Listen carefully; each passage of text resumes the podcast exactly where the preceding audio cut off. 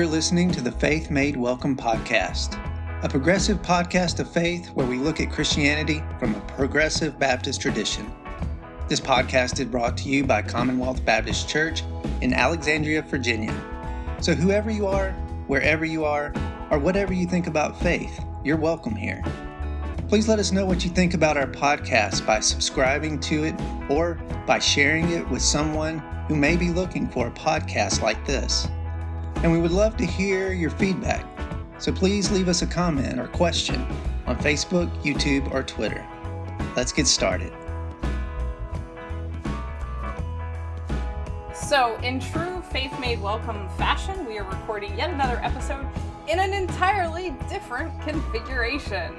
Um, so here we go with episode, what is this? 16. 16. Very nice. All right. 16. Um, and we have a new sort of cast of characters today. Um, so on today's podcast, we have Pastor Robin, pastor, co-pastor, Commonwealth Baptist Church. Yes, awesome. So it's good to have one of our pastors back in the midst, uh, like last week. Always. Uh, and then, of course, we have two regulars uh, myself, uh, Sherry Spiegel, deacon at the church, and Paul Fitzgerald, neither pastor nor deacon at the church. Right? Uh, I've been in, I've been adopted by the church though, so yes. happy to be here once again. Mm-hmm. And we have two guests. We do, we do. Our first guest coming to us on Zoom. Hey, I'm Casey Pick. I've been a member of Commonwealth Baptist for several years now, and uh, glad to be here. Great. Yeah, and Casey's also the chair of our finance committee, so nice. that's important for us, right?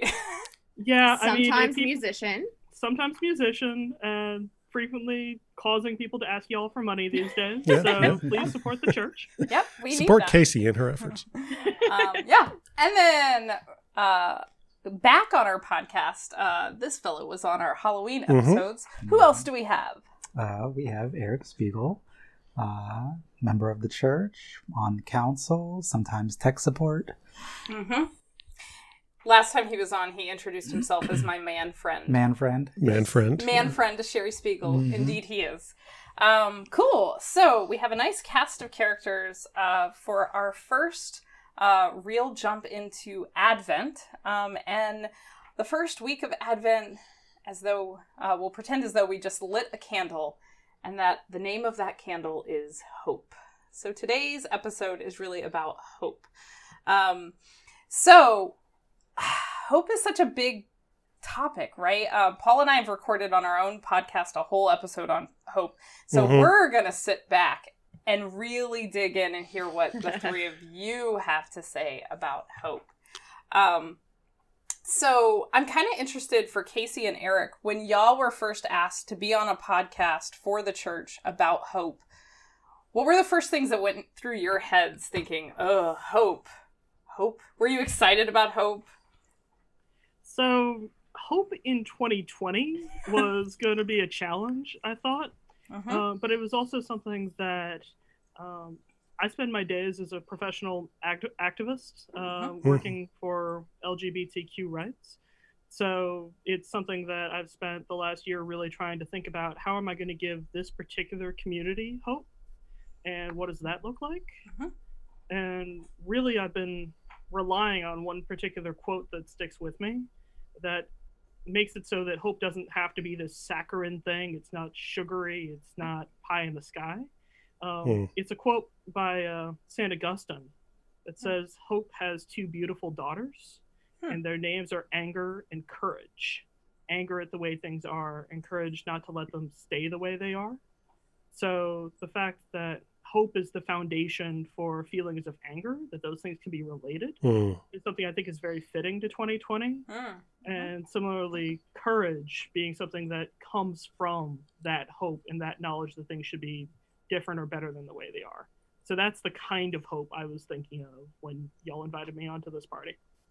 In Casey just preached a sermon. yeah. How about you, Eric?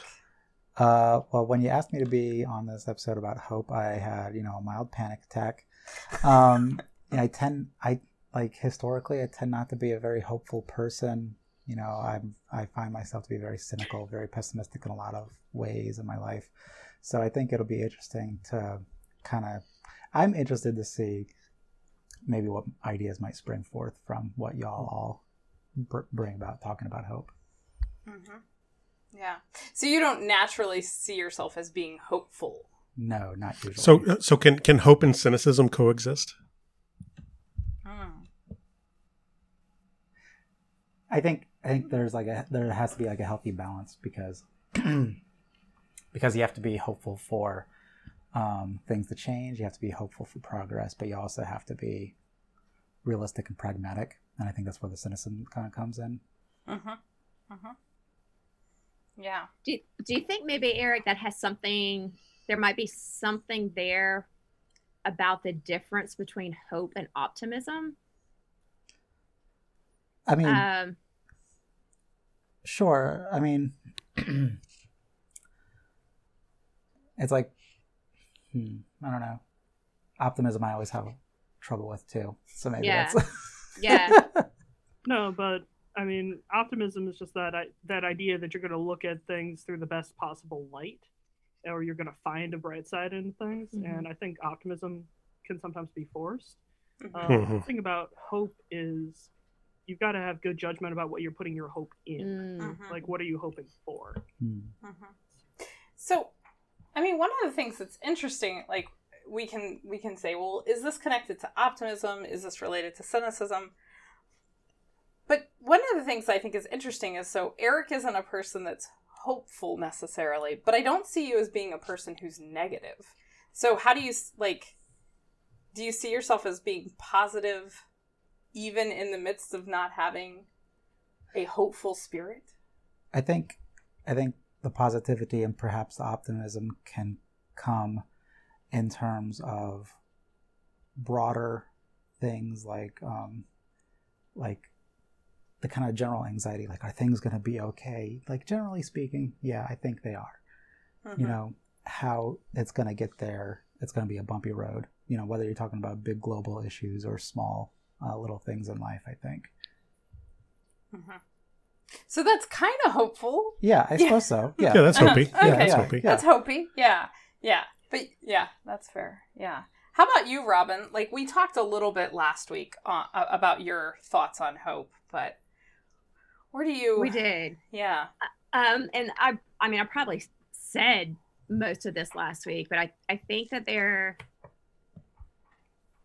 I, I think having that pragmatism that Eric is talking about, um, might be necessary to be able to experience hope as opposed to optimism.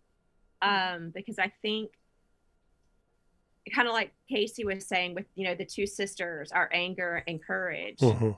daughters, Mhm, two Dawn. daughters, Mhm. are that of of hope. Um, are that in order to in order to be hopeful about something, you have to see what's not right in it already Mhm. right that if, if you if you are seeing everything through um you know rose tinted glasses there's no need for hope because everything's already great and hunky-dory um and i think that's where i'm landing with hope this year with 2020 Mhm. is that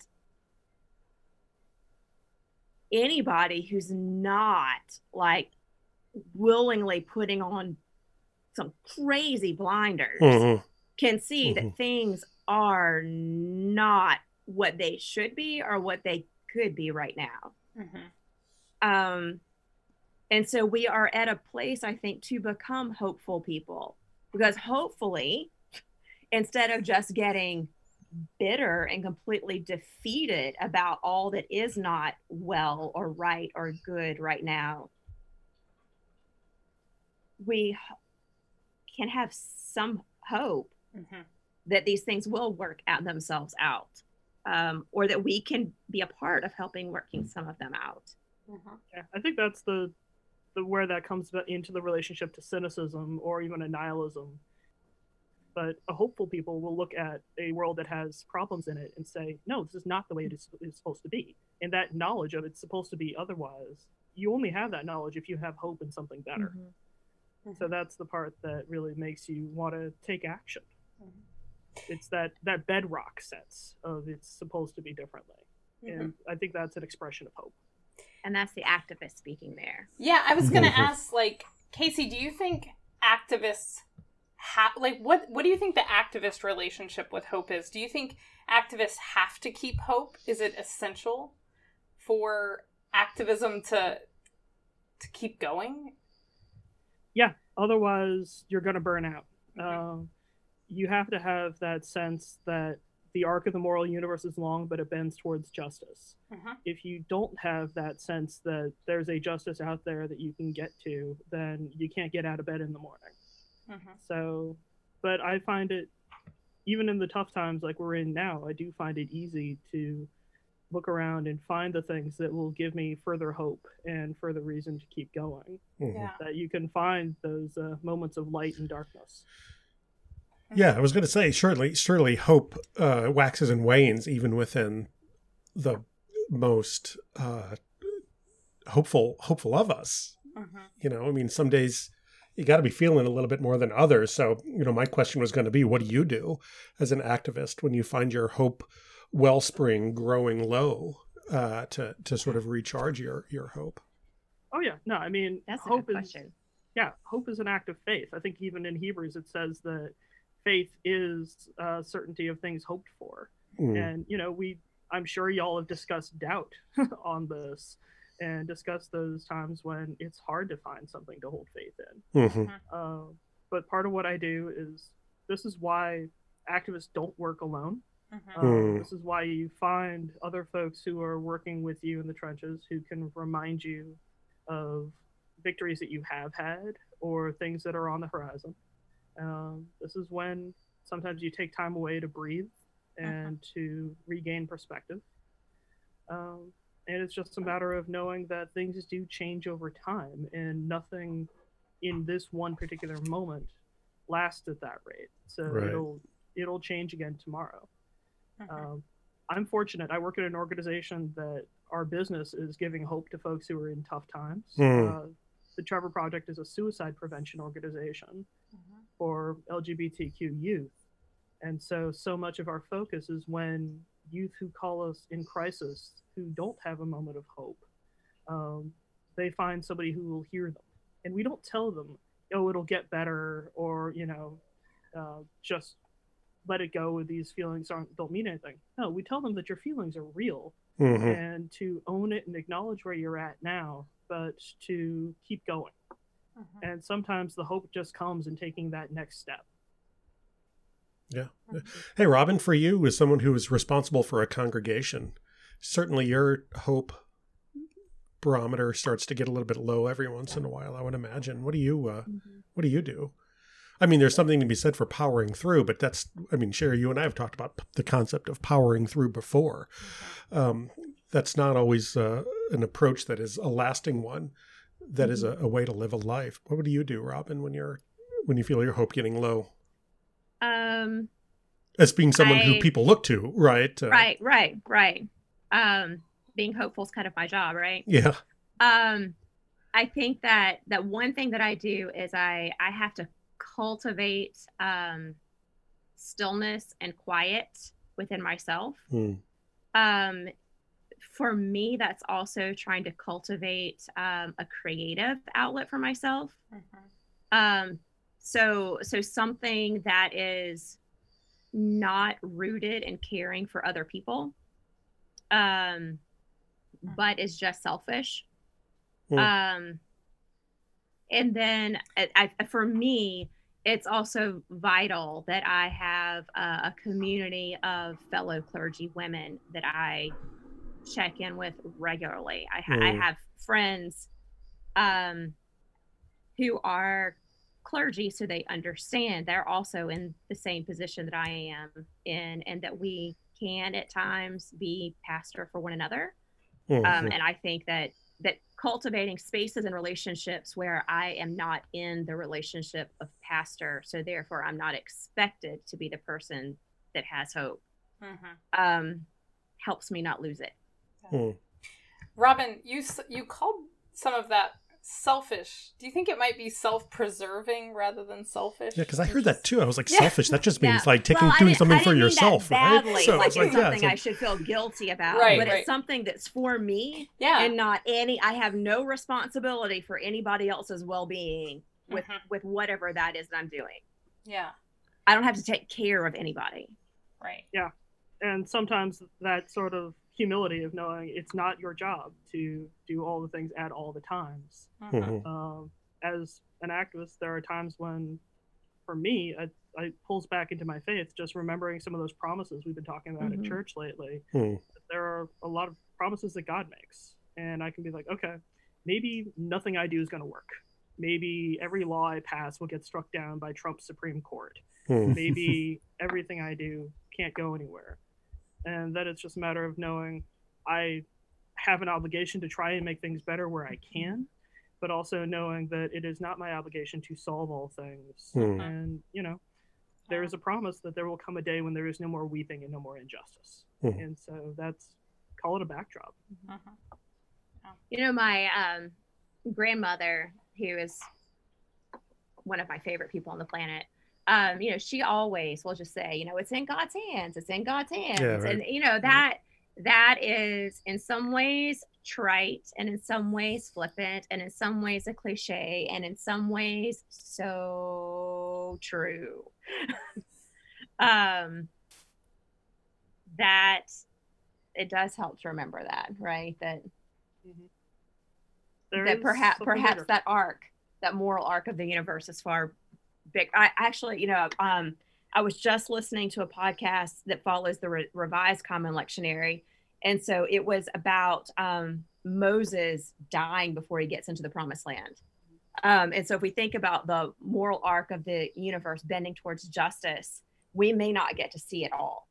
Um, just like Moses didn't get to see the Promised Land, which was really unfair, mm-hmm. right? Since he led the people all the way there. Um, yeah. But hope is is trusting that i'm doing what i can my part of the puzzle. And that i don't have to see i may not see all of the pieces fit as they should. Uh-huh. absolutely. Hope is planting trees that you will never see grow. Mm-hmm. and eric you i mean you were kind of speaking to that earlier when you were saying that you believe ultimately that things are going to work out even if you don't like can't name it right then. Yeah like even if you can't you can't outline all the steps you can't do all the work you can only do it in you know small batches so that it ultimately plays into the larger role. Mm-hmm. yeah. So how do you how do you see hope working in your own life? Like when have you found yourself most hopeful? What what do you think happens that leads you to feel the most amount of hope? Um, you know, I've been thinking about this, and I think for me, like a lot of my hope comes, especially like in terms of like faith and the church. Um, a lot of my hope tends to come from the from seeing the community work together, mm-hmm. um, coming together to to get through hard times together, coming together to help each other out. You know, I think of things like how I think uh, I think Fred Rogers might have said, you know, mm. like in times of crisis, look to the helpers, and mm-hmm. I see that a lot in our community, and I think that's what helps fuels my hope. Yeah, that makes a lot of sense to me. Like, um, yeah, I mean, I think the times that I feel the least hopeful do also tend to be the times I feel the most alone. So I think that there might be a connection between hope mm-hmm. and community. yeah. yeah. Hmm. You know, as a, I was, you know, just saying as a pastor that in order to cultivate hope, I have to cultivate time mm. where I'm not someone's pastor. Mm-hmm. Um, but the the flip side of that is that being invited into important moments in people's lives mm-hmm. and sometimes into their spiritual doubts and questions and sometimes in their hardest heartache um, and I think that in those encounters, I am so often gifted with opportunities of seeing grace. Hmm. Um, you know, sitting with someone as their partner dies, or being in a hospital room, or watching children get curious and make discoveries about faith and God. Um, watching people wrestle and doubt and survive and hang on um, that all of those experiences make me so hopeful um, because I get to see both the power of community that Eric was talking about, but I also just get to see how amazing people are. Um, and what people survive and what people experience and how people grow or find comfort even with doubt. Mm-hmm. That all of those experiences give me hope. Mm-hmm. Yeah, there's yeah. some there's something interesting about watching like when you really pay attention to how life can unfold um there's re- like yes there is there are some awful awful awful things about how life can unfold but every now and then if you can watch those parts robin i think yeah that there's something to really bring us hope uh, within seeing kind of the magic of how things can unfold mm-hmm yeah. or how people can support each other even when the the horrible that you mentioned happens. Mm-hmm. Mm-hmm. Yeah. Which it will. Which it will. What were you about to say, Casey?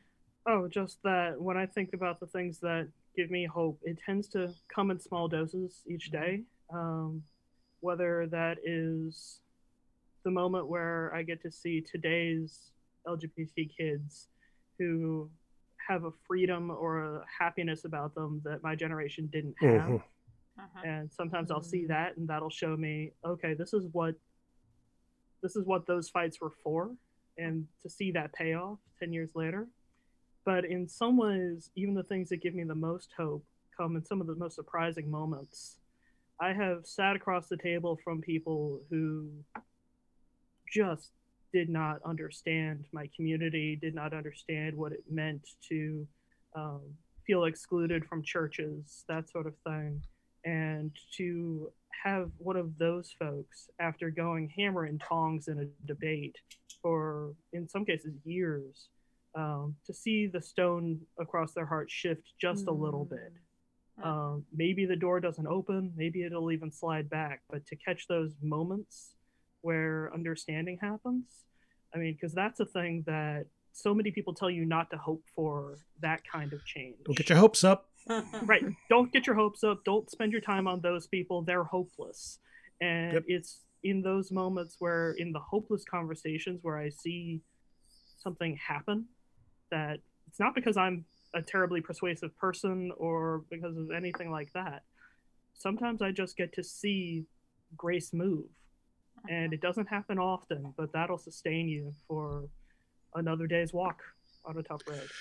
Yeah, when when you see uh, somebody losing hope or, or hope that was lost, um, using the the mathematical equation from from earlier, says Teacher Paul, um, do you see that as a as a not uh, as a less of a recognition of the anger side of it, or is it a loss of loss of courage? You were talking about that relationship between anger and courage. It's a relationship, but it's not a mathematical relationship. Mm.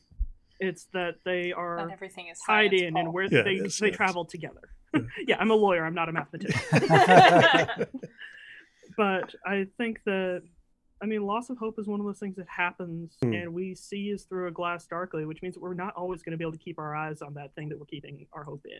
So if I find somebody is in a place where they're losing hope, um, that's a moment to come alongside them and listen. That's not a moment to talk, and certainly not a mm. moment to tell them that they have lost sight of what's important. Right. Because what they're seeing is important. You're not angry enough. You don't have enough courage. You don't. Right. Well, there's no value to that. Yeah, there's nothing. There's nothing there. Right? That that's part of the beauty of community to me is that there are times where if my hope is waning someone else can hope for me in that moment.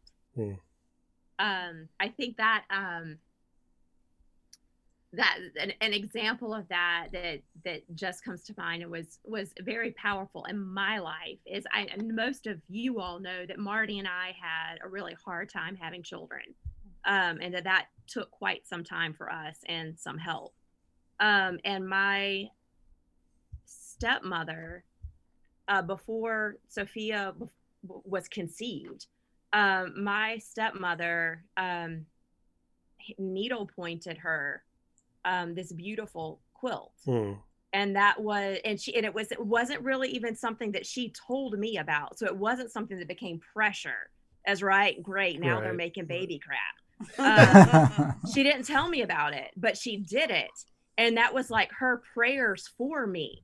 And that was her hoping for me, mm. right? That it was going to happen.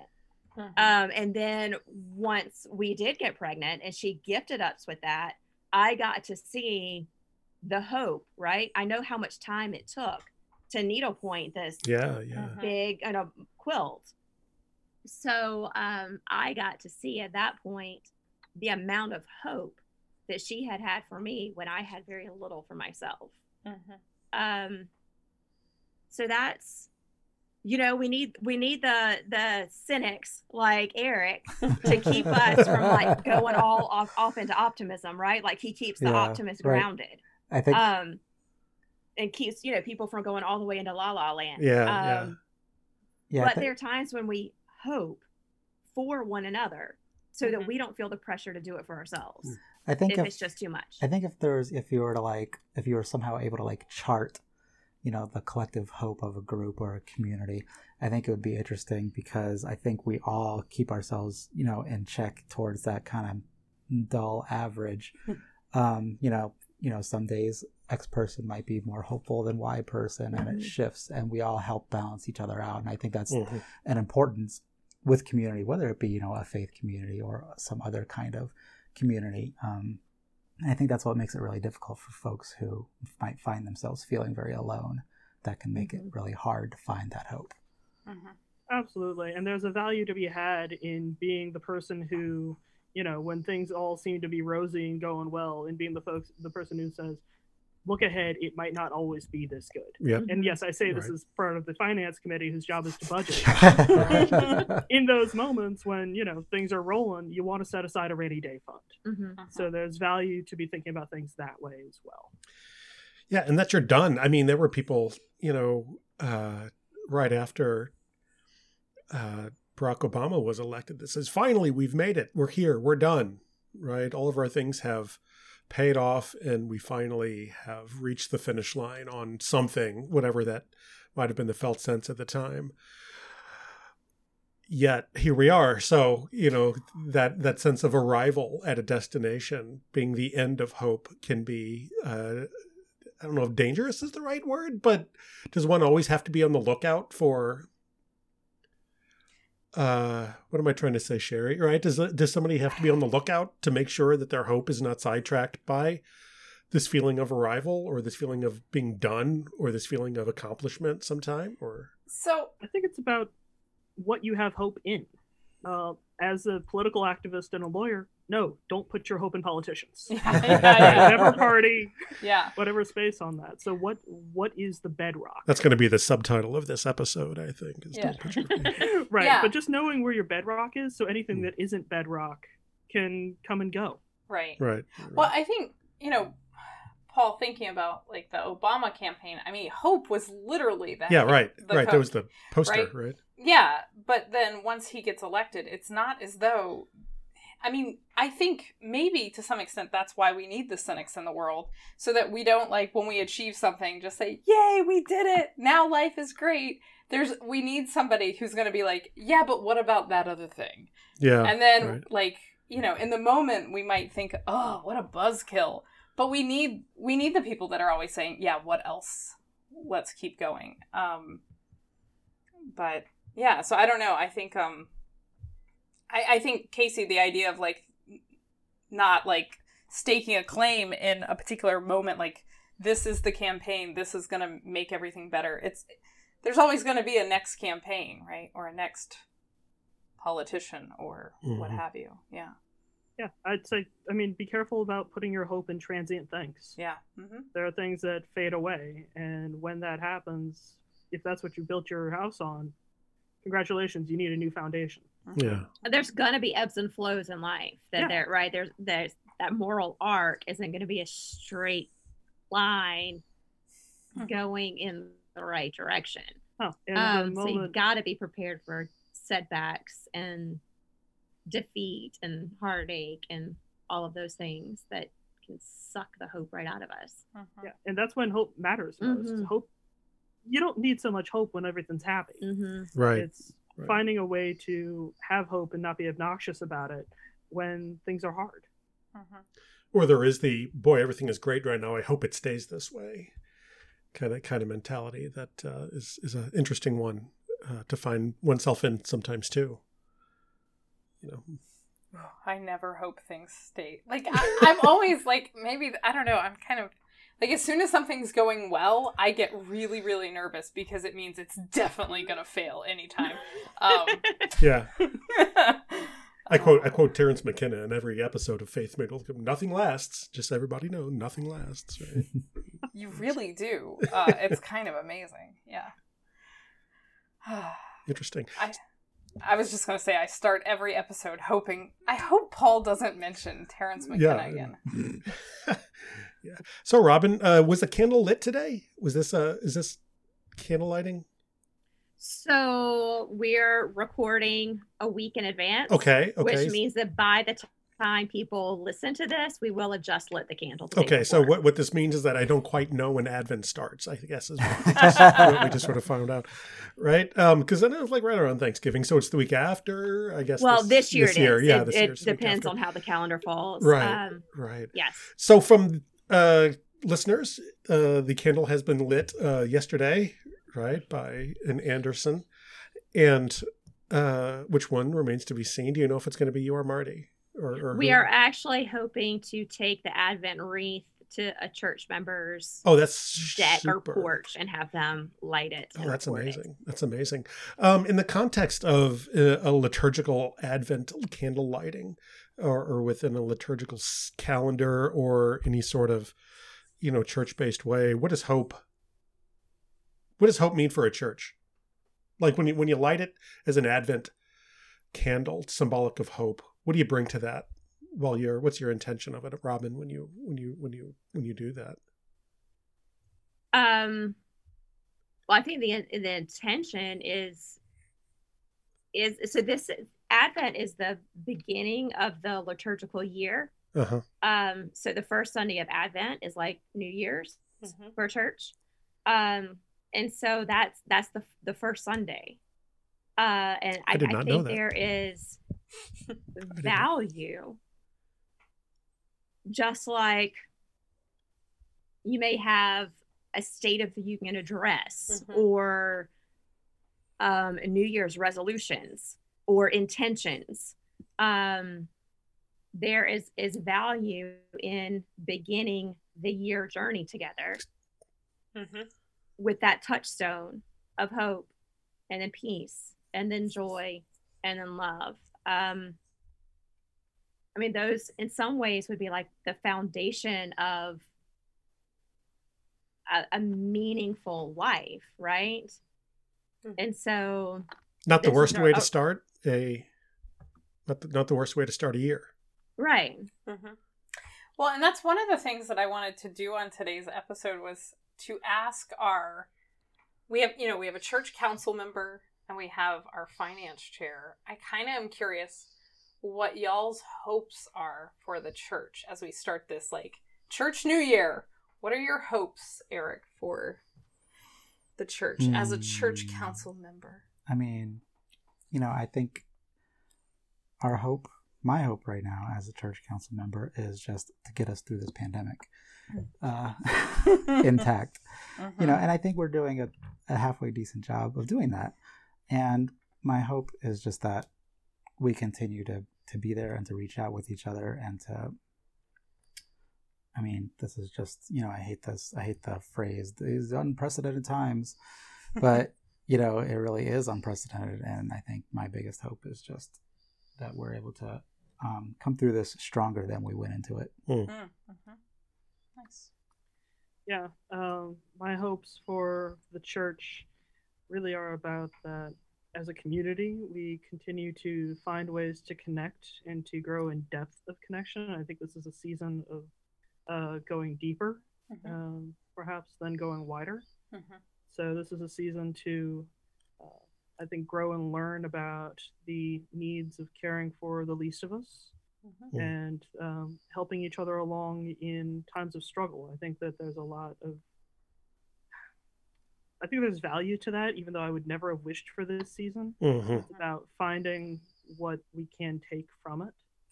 And part of that is finding the ways that we can see each other and maybe see things that we haven't seen before this. Mm-hmm. Do you see that as something that you're recognizing? Um, in some ways, yeah. I think we're having some different conversations mm. uh, about what the core of church is, what the priorities are, uh, what it looks like to hold a worship service or mm. to um, do spiritual education. Yeah. Things like even like this podcast, these are conversations we didn't have before. And because we're meeting over different mediums or hearing each other in different ways, I think there's value in that.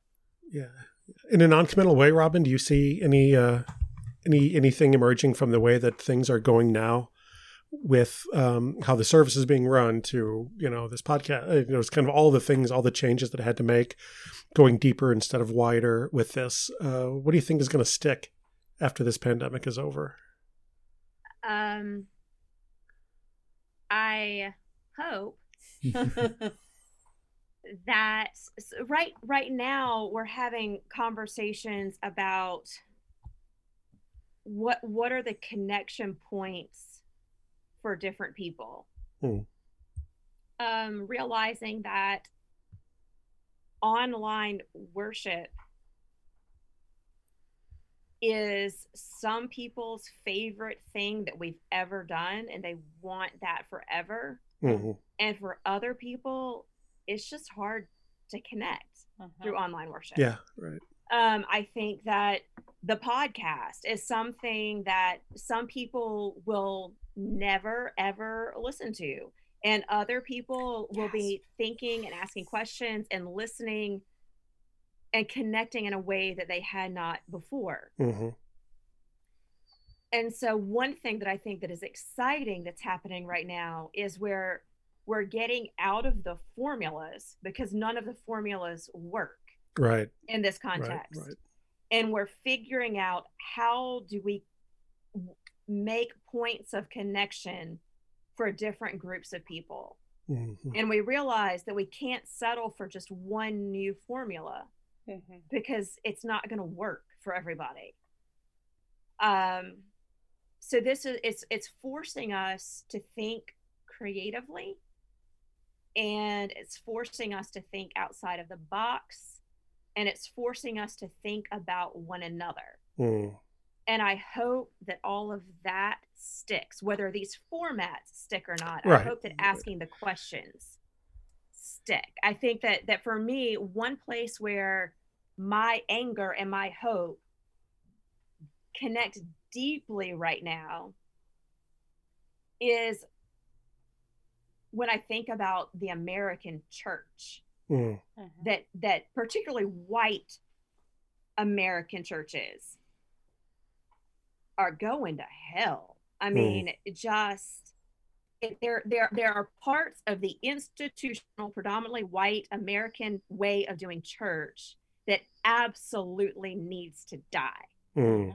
And I mm-hmm. think in order for the entire institution to not just die, we've we've we've got to cultivate some seeds, right? That can become new life. Mm-hmm. Um, and I'm biased about this faith community because I adore this faith community. Mm-hmm. But I think that if there is a little engine that could, that is willing to try and do that work of thinking outside of the box and is willing to let what needs to die die, mm-hmm. this faith community is is is one that that I have hope will be on board with that. Mm-hmm. Um, and so it could be it could be very exciting in terms of birthing something that really goes back closer to what the early church was and is rooted in like the teaching and the principles of Jesus mm-hmm. as opposed to mm-hmm. partisanship and power and nationalism. Mm-hmm. Yeah. I mean, I hear you 100% on that element of there's there's been an, a, a, sense of anger of looking at what has been prioritized in some ways by the American church in mm-hmm. this season because I started out with a saying that it's about, uh, you know, we've had to pare down to the essentials really and figure out what's essential and what's yeah. core yeah. to how we do church and how we do faith together. And I think it's just been really clear looking around that in some places it's not the essentials that are being prioritized. Mm-hmm. And to the extent of when I see churches gathering in a way that spreads disease and almost mm-hmm. mocks God by saying, you know what, I believe God will protect me from this disease, so I'm going to pack a room full of people with no masks right. and no and no safety right. measures. Right. That's a thing where uh, I, you learn by contrast of this is an, a group of people who is not prioritizing the essentials of church, mm-hmm. which is about showing faith in God and taking care of people and loving your neighbor. Mm-hmm. mm-hmm. so, to the extent that this is a this moment is a crucible, yeah. and it shows who we are mm-hmm. and what we value. Mm-hmm. And I do, I am glad that at least at Commonwealth, we seem to be showing that what we value is loving our neighbors and finding a way to be welcoming, even when that means doing it across the internet or finding other ways to gather that we've never done before and that don't feel normal or familiar to us. So keep finding the courage to seek out the thing that matters and to have mm-hmm. hope that, you know, church can be church the way that God envisions it. Yeah. Mm-hmm. Yeah. And as much as I hate how long this period is going, I, I I can find value in it in that you know for the first 6 months I would say as the church professional it was just utterly exhausting yeah. because we were having to rethink absolutely everything. You know, it was like we decided on a Friday that we couldn't safely meet for church on a Sunday. Yeah. Uh-huh. And yeah. we had Friday and Saturday to figure out how, how do how do we do an online service? Uh-huh. Um and so at first it was just like getting bulldozed with like a paintball gun of just boom, boom, boom, boom, boom. Like all this has to change and it all has to change right now. Very, very quickly. Figure it out right now. And everybody had that going on in their personal lives too, right? Yeah, right. yeah. Because that uh, that was happening on all of your jobs and with school and and all of that too. So it was kind of like every human out for themselves at first but I feel like now we're we're settled enough into this and people have kind of gotten through some of that fatigue so that that now there is a little creative energy mm-hmm. um and there's different people coming saying hey i think we can connect this way you know sherry's like why don't we start a podcast yeah sunday school format where people mm. could actually have a dialogue and so there's a group of people trying to figure out how do we do this? And we know the pastors don't have time to do it right now. So how do we do this? Right. Right. Um, yeah, and, and so that that's ex- exciting, and mm-hmm. and there really is potential for some of this getting back to the basics and even birthing something new that that needs to stick. Right. And I think what you were just describing, Robin, to me reminded me of why um, the I think the role that this church plays in a lot of our lives in terms of giving bringing hope to us also speaks to why moving into the pandemic was so challenging for a lot of us because this church um you know, in the larger landscape of Christianity, this church for a lot of us is a beacon of hope, right? This church, there are a lot of people in this church that wouldn't be doing church anymore mm-hmm. if it weren't for this yeah. congregation, right? Um, I know that that is at least true for this household. Um, and so he, here is this place that we have come to think of as our beacon of hope that we can't get access to. And so I think that like the the fact that it only took us about six months before we could get back to creativity is pretty good actually yeah. mm-hmm. considering like um yeah you're right. Like we all we all lost like our footing all at the same time. Um and so we had to figure out like um, sort of in in small like moments how do we find hope again and how do we get back there? Yeah and and to do that i mean if the pandemic ended in a week or a month none of it would have stuck right? Every, mm. everything would have just kind of mm-hmm. gone back to the way that it always had been no harm no foul let's never speak of it again and i'll see you guys on on sunday right the, for things to change they actually have to last long enough to force the conversations and to force the solutions um, that are required in order to make something go forward. And um, the pandemic will, will last as long as it does until those lessons stick. And and we see the wisdom in doing things a new way now that technology has given us the luxuries of being able to do things in new and interesting ways. Back when I was, uh, we talk about the old Lutherans every once in a while, Robin, in, in these podcasts, right? Um, we used to record sermons on cassette tapes and mail them out uh, to to to people and ooh wow they're really doing some cool stuff over there. You know every every wednesday i get a cassette that was mailed to me that i can put in my cassette deck and, and listen to. And then they would mail it back and we were re-record another one for them on on top of it. How times have changed and uh, how, how times have changed. And you know it, it's interesting that maybe that's what it takes. Six months you know is what it takes for the expectations of things remembered to to sort of vanish and to embrace new ways of doing things to see the potential of of doing so and to see the value of doing things the old ways not you know not by how how many congregations have have adopted them over the millennia but based on uh, the red words in the New Testament in those first four books and, and, how that church looks like, you know. And so, how do you how do you take the red words in the, in the first four four chapters of the New Testament and stick them together with Zoom and the internet and do something do something cool um, that can not just be a solution but can actually move things forward.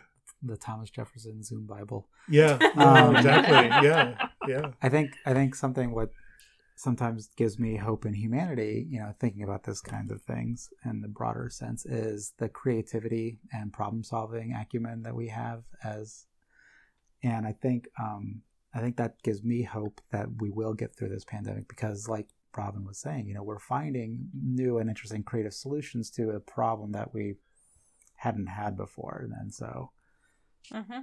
Yeah, and I mean, it's a nice reminder that we are better together, right? Like, um, I mean, Eric and I were watching service this morning, and we've been doing the tech stuff for the church for a little while, and so we saw a thing that we didn't think to do in the service this yeah, morning, and yeah, I'm like, exactly. "Ooh, I'm going to tell him that was a brilliant idea. idea. I never yeah. thought to do that." Like, you didn't just... say, "How dare they do that?" That's not the way. no, it's like brilliant. Uh, yeah, because we're better together, um, and I think that gives me a lot of hope yeah i mean i was just listening to this conversation and thinking about all the lessons we're learning at all at some point we're going to have a lot of pastors referring to this as kind of the old testament period of the church the 40 days in the wilderness the and right that this is a thing that and that's the thing the church has always done way back when they would point to their memories of the hard times that they did a journey together and because they had that memory of we got through that mm-hmm. it gave them hope to be able to say and we can get through this next thing yeah uh, very much in my personal life, I had long had as like one of my greatest fears was I live alone and something was going to happen that would make it so I couldn't take care of myself. Mm. And that was something that kept me up at night fairly often. And then a year ago, I had a stroke uh-huh. and could not take care of myself, literally couldn't get up off the ground. And it was people in this church who kind of gathered around and helped me, literally got me to the hospital and then were able to take care of me for the time after that as I recovered. Mm-hmm. And because I had that terrible time period, I now have the confidence to know that and if something like that happens again, I've got a community that'll that's got that's got my back. Yeah. I'm not afraid the same way I was before mm-hmm. that.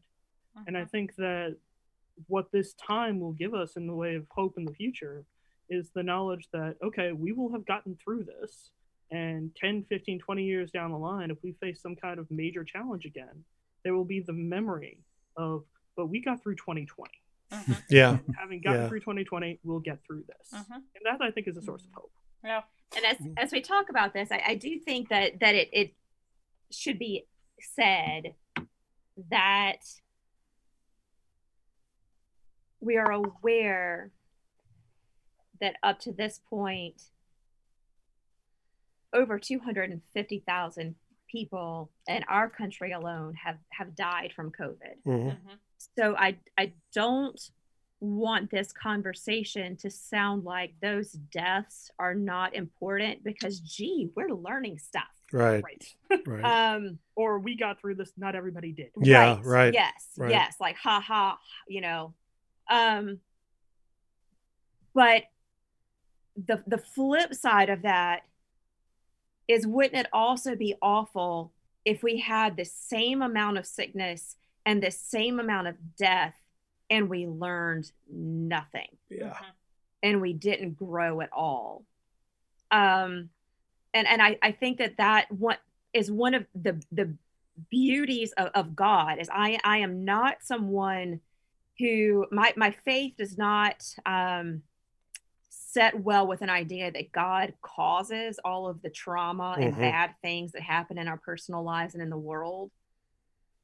But what we see over and over and over again through scripture is that that God is present in the midst of those things and that that God can use those things, those times, um, to plant little seeds that that grow into something new um, and flourish, cause flourishing.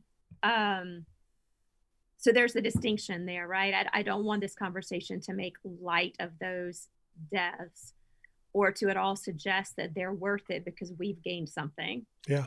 Um, who knows? I could be the next one to go from it. Um, but these are opportunities to look for what's new and to allow some sort of redemptive transformation to take place mm. through it. Mm-hmm. Yeah, and I mean, I think I don't know. When I think about hope, I don't think of it as a gleeful thing. I do very much think of it as something that has the backdrop of what Casey described anger and courage. So I think that that's a very real thing to acknowledge, Robin. Like, mm-hmm. like our treatment of hope is not we are not experiencing gleeful celebration we are we're trying to figure out what can we cultivate what what do we have the courage to do in the mm-hmm. midst of our anger yeah. It, every December um, that I've been part of Commonwealth, the Advent season, the four candles of Advent have not been the only four candles we've lit. Mm. We've lit candles in our Blue Christmas uh-huh. service. Yeah, right. And that service is not the opposite of the Advent candles. It is not about acknowledging something that's the opposite of hope, but it is the recognition that in grief there is a kind of hope. You know, that all of these things, peace, hope, they are not just saccharine and light, but that there's a depth to it, mm. and that mm-hmm. God can be there in that depth.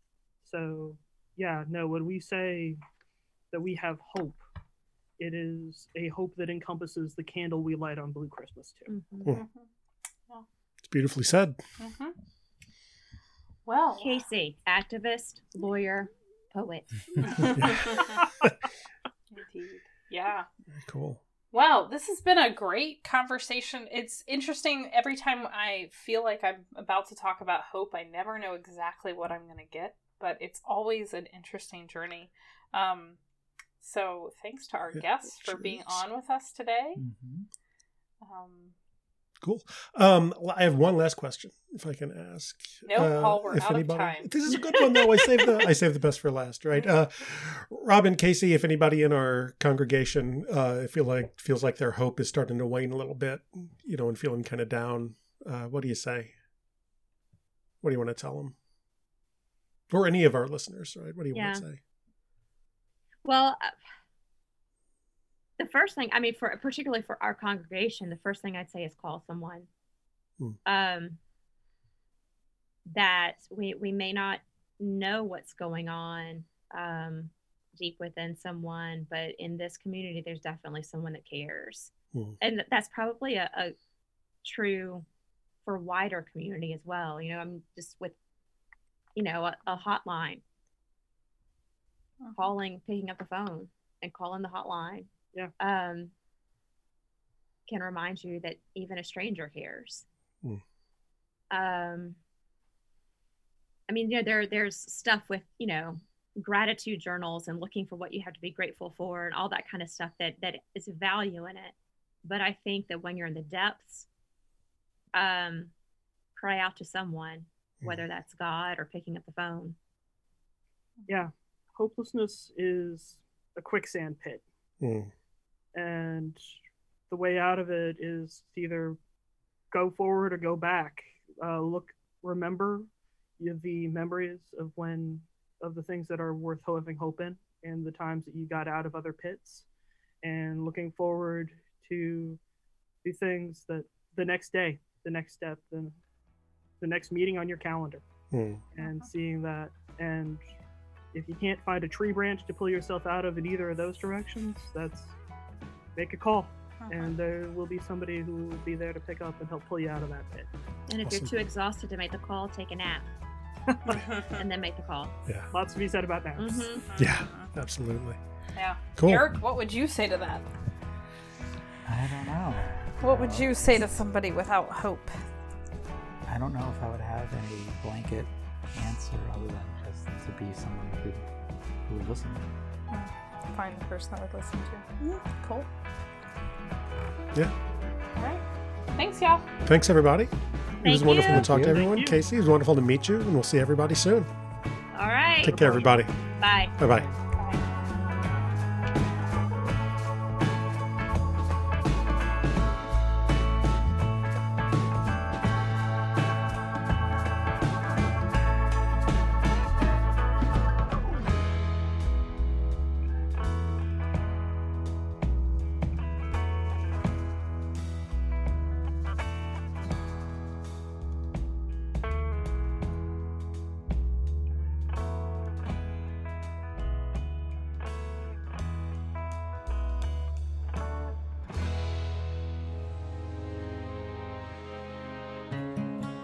This podcast is produced by Sherry Spiegel, Paul Fitzgerald, and This Most Unbelievable Life. For more information, please check us out at www.thismostunbelievable.life.com.